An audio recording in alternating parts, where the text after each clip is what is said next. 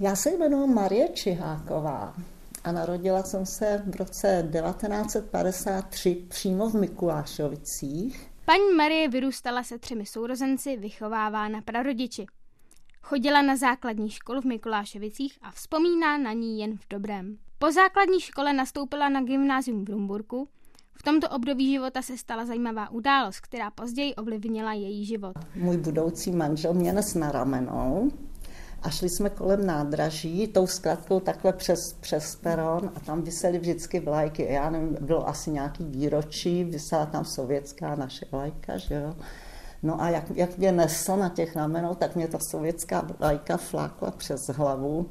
No a jak jsme byli trošku přiopilí, tak samozřejmě hned jsem začala, co ty mě máš flákat.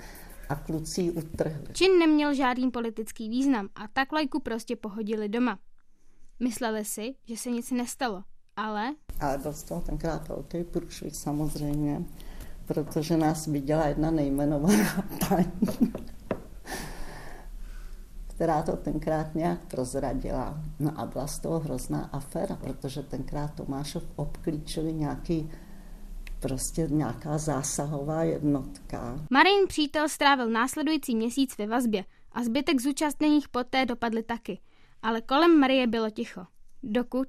Asi týden na to, při nějaký hodině na gymnáziu, už se nepamatuju, co to bylo na hodinu, přišli pro mě policajti z Rumburka, nějaký kriminalista, teďka vím, jak se jmenoval, a odvezli mě k výslechu. Paní Marie naštěstí vyvázla bez problémů díky tolerantnímu kriminalistovi, který nechtěl zbytečně ničit život. Když došla na další studium, pokusila se o vysněný obor genetiky, bohužel marně. Vrátila se tak zpět do Miklášovic, kde začala pracovat ve školce. Práce ji však nenaplňovala, dokud se díky kamarádce nedostala do školy jako učitelka nižšího stupně. Marie se rozhodla ve školství zůstat a dálkově si dodělala pedagogickou fakultu a stala se učitelkou. Postupně sílil tlak na vstup do strany, což nechtěla. A tak si v nouzi vzpomněla na dávnou historku. Tak já jsem mu řekla o té vlajce. A tenkrát to nikdo ne, to, na to nezapomenu. Já jsem tenkrát řekla, vítal, pane řediteli, já, když jsme tenkrát strhli tu sovětskou vlajku, tak si netroufám vůbec něco.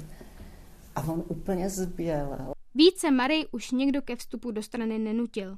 Pokračovala ve svém běžném životě, založila rodinu a usadila se na Tomášově se svým manželem a třemi syny.